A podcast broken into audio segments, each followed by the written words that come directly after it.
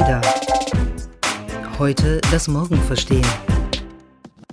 Alle reden von KI, von künstlicher Intelligenz. Doch KI steht auch für die weniger bekannte, aber ebenso wichtige Körperintelligenz. Über die wollen wir heute sprechen. Wir, das sind Jenny und Daniel.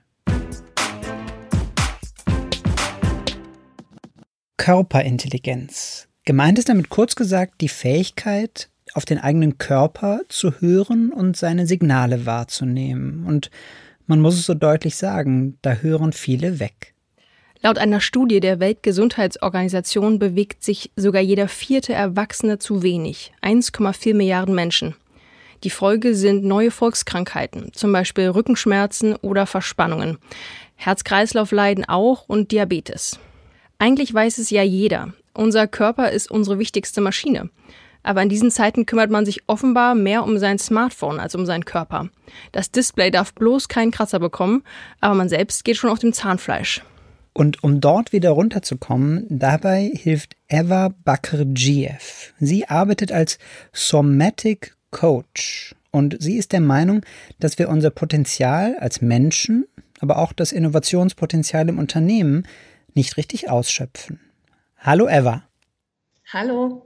Eva, ich habe es gerade gesagt, du arbeitest als Somatic Coach. Was macht ein Somatic Coach?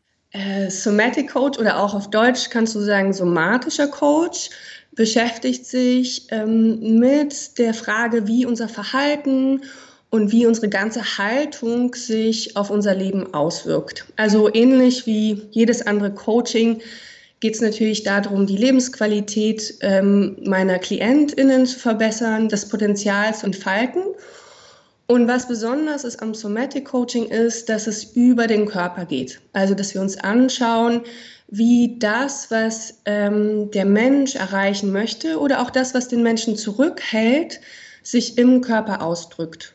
Also alles, was wir machen, hat ja einen körperlichen Ausdruck. Wenn ich gestresst bin zum Beispiel, spanne ich auf eine bestimmte Art und Weise die Schultern an. Und wenn ich mir dessen bewusst werde, kann ich auch anfangen, neue Verhaltensweisen zu lernen. Das so im Allgemeinen. Was sind denn die Probleme deiner Kunden und wie hilfst du denen? Also die Probleme meiner Kunden sind dreierlei. Ich würde sagen, es ist immer eine Überlappung zwischen, haben sie körperliche Symptome, die sie in ihrer Lebensqualität einschränken, Gibt es Gefühle oder auch äh, Zustände, die sich wiederholen, die unangenehm sind oder auch ganz spezifische Situationen, die Sie verändern möchten? Also sei es zum Beispiel Konflikte anders anzugehen oder sich in der Arbeit oder auch im Privatleben auf eine andere Art und Weise zu verhalten. Symptome können wirklich alles sein von chronischen Verspannungen, Kopfschmerzen, Nackenschmerzen, Magenbeschwerden, Reflux, Menstruationsbeschwerden, Verdauungsstörungen. Ähm, und da schauen wir ganz spezifisch, was will das Symptom eigentlich uns sagen? Also was drückt sich über das Symptom, über das Verhalten aus? Wir wollen natürlich, dass das Symptom sich verbessert, aber in den meisten Fällen ist es auch ein Signal, was sagt, hey, auf eine bestimmte Art und Weise spannst du immer wieder deinen Kopf und deinen Nacken an, wenn das und das passiert, bis es dann irgendwann zu starken Kopfschmerzen kommt. Und wie kannst du in dieser Situation auf eine andere Art und Weise reagieren? Wie kannst du zum Beispiel, wenn dich etwas stresst, mal tief durchatmen und erstmal die Schultern wieder locker lassen und dadurch auch auf eine andere Art und Weise auf die stressige Situation reagieren. Also in gewisser Weise ist das Symptom so eine Einladung, sich und sein eigenes Verhalten zu reflektieren. Bist du dann so eine Mischung aus Physiotherapeutin und Psychotherapeutin? Ja, das ist eine ganz gute Beschreibung. Also es geht tatsächlich in der Somatik um die Verbindung von Körper und Geist. Also etwas, was wir ja oft getrennt denken und auch erleben, aber eigentlich sich ganz klassisch miteinander verknüpft ist und gegenseitig bewirkt. Das, also wie wir uns halten und was wir denken, geht immer hin und her. Und du sagst, dass wenn man ein höheres Körperbewusstsein entwickelt, dass das nicht nur der Gesundheit zuträglich ist, sondern dass es uns auch helfen kann, agiler zu denken, bessere Ideen zu haben und innovativer zu sein. Warum? Also in erster Linie würde ich sagen, dass erstmal die Frage von agiler agiler Denken und Innovation, was damit zu tun hat, wie offen wir für neue Dinge sind. Und wenn wir immer auf die gleiche Art und Weise uns halten, also immer in der gleichen Haltung stecken, dann ist auch die Art und Weise, wie wir uns auf neue Dinge einstellen können, eingeschränkt. Und alles, was wir machen, haben wir einprogrammiert, haben wir gelernt. Also wie wir uns zum Beispiel ähm, an den Computer setzen oder wie wir in bestimmten Situationen auftreten, was professionelles Verhalten ist. Wenn wir also wirklich was Neues gestalten wollen, müssen wir auch immer wieder neue Muster entwickeln. Und da ähm, ist der Körper ein unglaublich tolles Werkzeug, weil es uns halt zeigt, wo wir in festgefahrenen Mustern feststecken. Und viele Coachings zielen ja auf ein agiles Mindset ab und das ist total wichtig und ähm, wirkungsvoll. Allerdings sind wir ja nie nur in unseren Gedanken, sondern wenn wir zum Beispiel auf eine bestimmte Art und Weise denken, ähm, mehr oder weniger offen der Zukunft zum Beispiel gegenüber sind, dann drückt sich das auch dadurch aus, wie wir uns bewegen, wie viel Raum wir uns mit unserem Körper nehmen, wie offen wir anderen Menschen in unserer Körperlichkeit sind. Das heißt, indem wir unseren Körper mit ins Spiel bringen, haben wir ein wichtiges Tool, da auch nochmal ähm, Veränderungen zu bewerkstelligen. Ja, ich glaube, das, das Problem kann ja irgendwie jeder nachvollziehen, dass man im Alltag so gestresst ist und einfach nicht mehr, ist ja ganz banal, aber nicht mehr auf seinen Körper hört quasi, ne? Ja, die meisten von uns hören ganz oft nicht auf den Körper.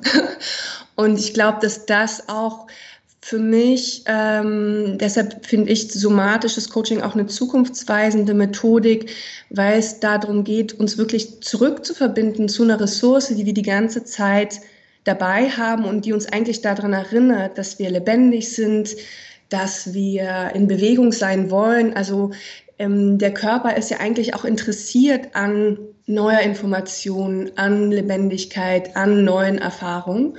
Und wir müssen quasi dafür sorgen, dass wir einen Zustand generieren, in dem der da wieder ins Spiel kommt. Ne, wenn wir acht Stunden vom Computer in der gleichen Haltung sitzen, dann ist nicht so viel Neues da. Genau, und dabei, dabei geht wahrscheinlich auch was verloren, vielleicht etwas, was man als die Intelligenz des Körpers bezeichnen könnte. Was würdest du darunter verstehen, unter diesem Begriff? Mm, also ich benutze den Begriff Intelligenz des Körpers, um auf verschiedene Dinge zurückzuweisen. Zum einen, wenn ich über die Symptomatiken spreche, wo es darum geht zu sagen, hey, wir wollen nicht nur die Symptome verbessern, sondern wirklich sagen, das sind Zeichen, das ist eine Art Kommunikation des Körpers, der uns sagt, hier passiert irgendwas, was eigentlich für den Menschen ganzheitlich nicht wirklich passend ist. Also wo, wo es darum geht, zuzuhören und zu sagen, wie ist es denn überhaupt gekommen, dass ich diese Beschwerden habe oder dass meine Schultern so doll wehtun? Die Anspannung ist ja nicht von irgendwoher gekommen, sondern ich habe die gemacht. Und der Körper weist uns darauf hin, ich möchte mich eigentlich mehr bewegen oder ich möchte auf eine andere Art und Weise sein. Und der andere ähm, Aspekt ist, dass wir eigentlich alle körperliche Wesen sind. Und wenn wir uns Babys anschauen, die noch nicht sprechen können, die sind ja total in ihrem Körper drin, die spüren sich noch total gut, die wissen genau, was sie brauchen, kommunizieren es auf sehr direkte Art und Weise. Und durch unsere Sozialisation verlieren wir das irgendwann. Und wir wären recht kopflastig und haben viele Ideen, wie wir zu sein haben, wie wir uns verhalten sollen und spüren manchmal einfach gar nicht wirklich, was sind unsere Bedürfnisse, was brauche ich, wer bin ich, wie kann ich das ausdrücken. Und da ist quasi der Körper als ein Teil von wer wir sind, nicht als ausschließlicher Bestandteil, aber in Kommunikation auch eine Weisheit in sich selber, die uns ausmacht und die ein Teil von uns eben ausdrückt, wo wir, ja, wenn du, wie du gesagt hast, wir verlieren das, wenn wir zum Beispiel viele Stunden vorm Computer sitzen, weil wir dann auch uns abschneiden können und einfach nur funktionieren und nicht mehr spüren, oh, jetzt könnte ich mich einfach mal strecken. Das würde sich ja mal gut anfühlen. Stichwort gut anfühlen. Wenn wir schon mal eine Expertin auf dem Gebiet hier haben, ähm, du bist uns jetzt zwar zugeschaltet, aber hast gesagt, man kann dieses kleine Experiment auch sozusagen nur über die Tonspur machen, mhm. um zu veranschaulichen, was du unseren Hörerinnen und Hörern mit auf den Weg geben würdest. Und ihr macht das Experiment, ihr beide macht das mit mir, damit ich eine Vorstellung habe, wie ich euch gerade anleite, zusammen mit den ZuhörerInnen. Ganz genau. Das wäre die Idee. Super. Das funktioniert auf jeden Fall nur über die Tonspur. Ähm, als Intention geht es tatsächlich darum, dass ich euch anleiten würde, ein Experiment mitzumachen, was zum einen darauf abzielt, einen Bereich besser zu spüren und zu entspannen, der super viel Anspannung für uns alle hält, nämlich den Schulter-Nackenbereich. Und auch gleichzeitig das ein bisschen zu üben, was wir gerade benannt haben, nämlich Körperintelligenz und dieses Reinhören. Was will mir der Körper eigentlich sagen? Und ähm, jetzt müsst ihr mir kurz mal beschreiben, sitzt ihr oder wie, wie, wie stelle ich mir das gerade vor? Ihr seid. Wir sitzen uns gegenüber. Ah, schön. Dann könnt ihr, könnt ihr auch die Reaktion der anderen Person beobachten. Also das ist super im Sitzen zu machen. Wenn jetzt Menschen gerade im Auto diesen Podcast hören, dann ist es vielleicht besser, das später zu machen, also nicht beim Fahren. Ähm, geht aber auch im Liegen oder im Stehen. Und für den Start lade ich euch ein, tatsächlich einfach nur die rechte Schulter hoch ans Ohr zu ziehen. Ja. Und ganz klein und eng zu machen und dabei aber weiter zu atmen. Und durch diese Anspannung, die ihr gerade generiert, einfach in Kontakt zu kommen mit dieser rechten Schulter. Mit wie die sich gerade anfühlt, wie die gerade arbeitet. Also ihr wählt die Anstrengung bewusst arbeitet dabei voll, sodass eure Muskeln mit Sauerstoff versorgt sind. Und noch einmal kräftig einatmen. Mit der nächsten Ausatmung lasst die Schulter wieder los. Und dann spannt den ganzen Arm nochmal an bis in die Hand. Also ihr könnt richtig eine Faust machen und vielleicht die Achsel ganz eng machen, den, die Schulter auch wieder so Richtung Wirbelsäule pressen und wieder dabei weiter atmen und die Anstrengung nutzen, um in Kontakt zu kommen mit der ganzen rechten Seite. Atme dabei weiter. Und mit der nächsten Ausatmung lasst diese ganze Anstrengung wieder los. Und spürt für einen Moment nach, wie sich jetzt eure rechte Seite anfühlt. Vielleicht gibt es eine andere Art von Gewicht im Vergleich zur linken oder eine andere Form oder eine andere Länge. Vielleicht könnt ihr auch einmal beschreiben, wenn die rechte Seite aus einem Material gemacht wäre, was ihr im Baumarkt oder in der Natur fändet. Woraus wäre eure rechte Schulter, Arm jetzt gerade gemacht?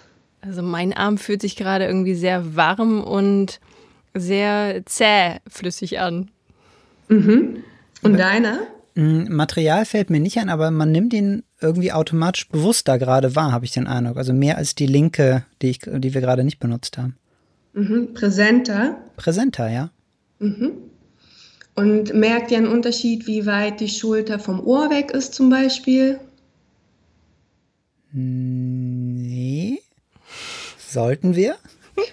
Also es kann sein, also was wir gerade gemacht haben, ist ja ein Teil von progressiver Muskelentspannung, wo es wirklich darum geht, die Muskeln, die sonst arbeiten, bewusst zu entspannen. Wir machen das jetzt das gleiche nochmal mit der anderen Seite.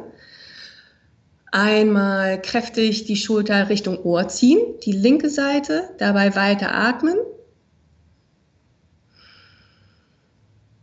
Und wirklich anspannen, die Atmung fließen lassen, noch einmal kräftig einatmen und wieder loslassen. Und dann das gleiche nochmal mit der Hand in die Faust, an den Körper rangepresst, die Schulter klein machen, die Atmung weiter fließen lassen.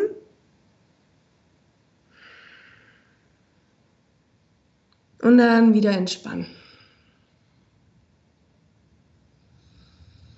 Und wenn ihr jetzt in beide Seiten spürt und nochmal in Kontakt tretet, vielleicht mit Textur, mit vielleicht mit Präsenz, was auch immer euch auffällt an, wie ihr euch selber spürt, nehmt auch wahr, ob eure Schultern vielleicht den Impuls haben, eine Bewegung zu machen.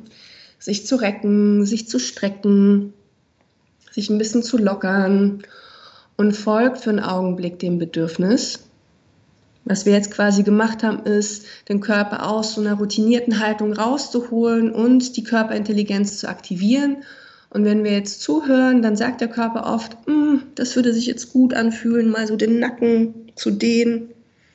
Ich sehe jetzt nicht, ob ihr in Bewegung seid, aber ich nehme an, dass ihr so kleinen Bewegungen vielleicht folgt. Ja, tatsächlich. Die Einladung gilt auch den ZuhörerInnen zu Hause.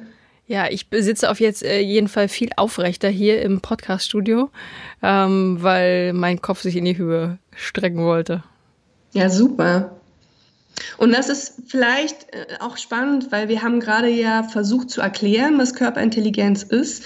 Und das Spannende ist ja, dass es erfahrungsbasiert ist. Und durch dieses Experiment ist vielleicht viel klarer spürbar, dass der Körper uns auch sagt, was er braucht und was sich gerade gut anfühlen würde. Ne? Wir müssen da quasi immer nur wieder eine Aktivierung hinbringen und auch zuhören. Aber wie hoch ist eigentlich die Gefahr, dass deine, deine Coaches nur zu dir kommen, um danach wieder noch mehr im Job Gas geben zu können? Mhm. Das ist eine, das reflektiere ich auch gerade sehr. Ich glaube, das ist ähm, vielleicht vordergründig eine Motivation sein kann. Und es ist auch äh, manchmal die Motivation der Menschen. Letztendlich aber passiert es doch auch oft durch den Prozess, dass eine tiefere Reflexion stattfindet. Also zu schauen, okay, warum sind diese Symptome da? Wie kann ich besser im Job umgehen? Aber auch, welche Veränderungen muss ich eigentlich langfristig etablieren? Und da ist tatsächlich, was mich auch bewegt, nicht nur auf der individuellen Ebene, wie sehr machen die Coaches dann weiter und geben Gas und brennen dann vielleicht wieder aus, sondern auch, wie sehr müssen diese Veränderungen auf einer Organisationsebene getragen werden. Also ein gemeinschaftliches Umdenken von, was ist Gesundheit, wie wollen wir arbeiten, wie wollen wir als Mensch eigentlich sein. Und da existiere ich einfach nicht losgelöst mit meiner Arbeit. Wie versuchst du denn dann darauf einzuwirken, dass deine ähm, Coaches trotzdem entspannter durchs Leben gehen, auch wenn die Organisation vielleicht noch nicht umgedacht hat? Das eine ist tatsächlich praktische Tools beizubringen und in den Sitzungen selber Zustände zu generieren, wo der Körper sich zurückbesinnen kann, ah, so kann ich mich anfühlen und Ressourcen zu generieren, von denen aus dann die Coaches besser Veränderungen anleiten können. Also wo sie vielleicht auch durch die Erfahrung, die sie machen, Veränderungen innerhalb ihrer Organisation initiieren. Und also das eine ist ja wirklich, wie gehe ich mit Stress um? Habe ich da Muster, die mir im Weg stehen? Aber wenn der Stress weiter besteht, dann kann ich noch so einen guten Umgang mit Stress haben. Ähm, Stress bleibt Stress. Das heißt, kann ich durch die veränderten neuen Verhaltensweisen darauf einwirken, dass sich der Stress verändert? Dazu versuche ich, meine Coaches zu befähigen. Und dann ist natürlich die Frage, ist das im Rahmen des Unternehmens möglich? Ähm, ist da ein Interesse von Unternehmerseite da? Ähm, da, genau, geht es immer um Inspiration und da ist vielleicht auch der Podcast eine ganz wichtige ähm, Quelle, wo wir eigentlich jetzt einen Diskurs anstoßen, gesellschaftlich zu sagen, ah, was ist denn eigentlich auf Arbeitsseite wichtig, damit wir ja gesund in die Zukunft gehen? Wenn ich jetzt nicht jeden Tag diese Übungen am Schreibtisch machen möchte, gibt es noch ein, zwei ganz konkrete Sachen, irgendwelche, irgendwelche Nudges, also Anstupserchen, ähm, dass ich meinen, meinen Körper nicht vernachlässige? Gib uns noch ein paar Tipps für die Hörer. Mhm. Ich schmunzel gerade, weil ähm, es einfach wirklich schwierig ist, wenn du, also du musst tatsächlich nicht diese Übung jeden Tag machen wollen, aber es geht tatsächlich darum, eine Praxis zu entwickeln. Also den Körper nicht zu spüren, ist in gewisser Weise eine regelmäßige Praxis. Wir machen nur nicht viel. Wir, wir, es ist schon so automatisch, dass wir uns nicht spüren, dass es tatsächlich eine Art von Arbeit bedarf. Deshalb unterstütze ich ja Menschen auch dabei, wieder regelmäßig sich an den Körper zu erinnern. Und vielleicht, was einfacher auch zu ähm, integrieren ist, viele Menschen arbeiten ja zum Beispiel mit der Pomodoro-Methode oder haben andere Arten, wie sie regelmäßig Pausen nehmen. In dieser Zeit auch immer wieder irgendeine Art von körperliche Übung einzubauen. Irgendwas, was Spaß macht, was ähm, einfach auch im Büroalltag irgendwie machbar ist, was jetzt vielleicht nicht so aufsehenderregend ist. Und dann nach der Übung wirklich reinzuspüren in den Körper und einfach für einen Moment diese Frage zu kultivieren, was brauche ich gerade als Körper, was tut mir gut und dem mal eine Minute nachzugehen und das immer wieder zu tun. Und das ist einfacher gesagt als getan.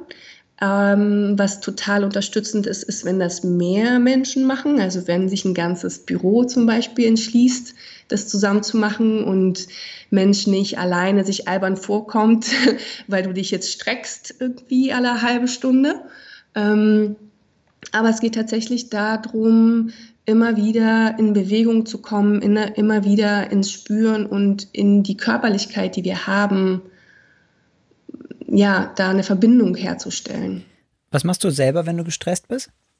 Ähm, ich mache viel Atemübung. Ich versuche oft auch meine Stressreaktion mir erstmal bewusst zu machen, also zu merken, oh, was mache ich denn jetzt eigentlich gerade? Welche Körperbereiche sind aktiviert?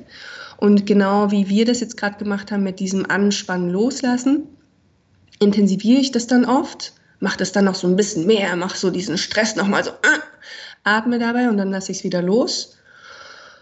Und dann versuche ich mich zum Beispiel mit Atemübungen wieder zu regulieren und zu merken, ah, okay, ich kann mich in meinem Körper besser spüren.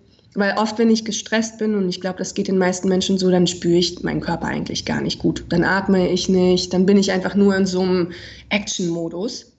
Und das heißt, die Rückbesinnung auf den Körper selber ist immer schon eine, ein, eine Tür, die erlaubt, wieder aus diesem Stressmodus rauszukommen.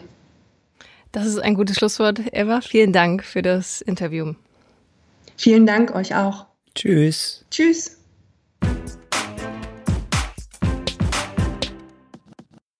Ja, Jenny, viele Informationen, die uns dabei helfen sollen, entspannter durchs Leben zu gehen und ja auch irgendwie mehr auf unseren Körper, auf den menschlichen Körper zu hören.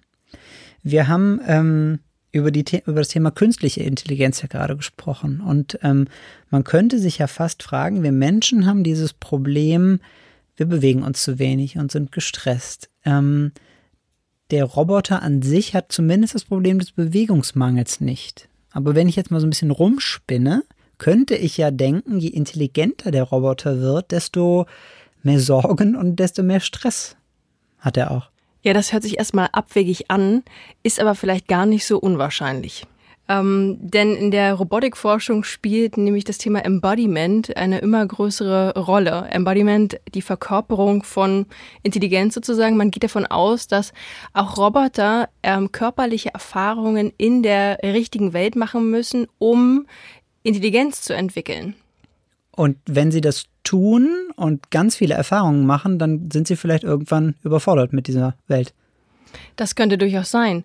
Ähm, aber auf jeden Fall ähm, könnte es den Vorteil haben, dass sie viel schneller äh, ein Verständnis von der Welt entwickeln. Denn zum Beispiel Deep Neural Networks, die mit großen Datenmengen gefüttert werden müssen, damit sie überhaupt wissen, dass zum Beispiel Autos auf der Straße fahren und dass es sowas wie Schwerkraft gibt, das könnte so ein Roboter natürlich dann viel schneller lernen, weil er sich, weil er die Erfahrung macht, dass er sich gegen die Schwerkraft aufrichten muss und dass ähm, die Autos eben auf der Straße fahren und nicht etwa die Straße in der Luft fliegt. Und das ist vielleicht ein Fortschritt, führt aber wie gesagt auch irgendwann zum Information Overload. Man würde sehen, vielleicht muss Eva dann in, künftig auch Roboter äh, coachen, damit die äh, entspannter durchs Leben fahren. Ja, die Vorstellung ist irgendwie ziemlich skurril. Dennoch muss man sagen, eine Maschine hätte ja ein ganz anderes Embodiment, weil sie zum Beispiel gar keinen Stoffwechsel hat. Und um das Ganze jetzt nochmal aus dem Raum der Zukunftsspekulation zu holen, Stand heute ist es ja doch so, dass es als recht unwahrscheinlich gilt, dass Maschinen ein Bewusstsein von sich selbst und von der Welt entwickeln werden. Denn bisher ist es noch nicht einmal abschließend erforscht, wie das menschliche Bewusstsein funktioniert. Aber klar, wenn auch Roboter eigene Körper-Geist-Erfahrungen machen, dann entstehen dabei vielleicht ganz eigene Probleme, die dann auch gecoacht werden müssen. Ein paar von diesen Problemen haben wir jetzt angesprochen und haben gelernt, dass Körperintelligenz und künstliche Intelligenz vielleicht doch mehr miteinander zu tun haben, als man so denkt. Der Mensch hat auf jeden Fall die Eigenschaft, über seine Grenzen hinauszugehen. Das kann die Maschine noch nicht. Und deswegen müssen wir selber dafür sorgen, gesund und stabil zu bleiben. Das war der ADA-Podcast. Heute das Morgen verstehen. Entwickelt wird unser Podcast von der gesamten ADA-Redaktion, einem Teil der Handelsblatt Media Group. Produziert werden unsere Folgen in Düsseldorf von unserem wunderbaren Tonmeister Julian Stephan. Wenn ihr unsere Arbeit unterstützen möchtet, dann könnt ihr das am besten tun, indem ihr unser ADA-Magazin abonniert und unserem Podcast bei iTunes 5 Sterne gebt. Mehr Informationen gibt's unter join-ada.com. Ada. Heute das Morgen verstehen.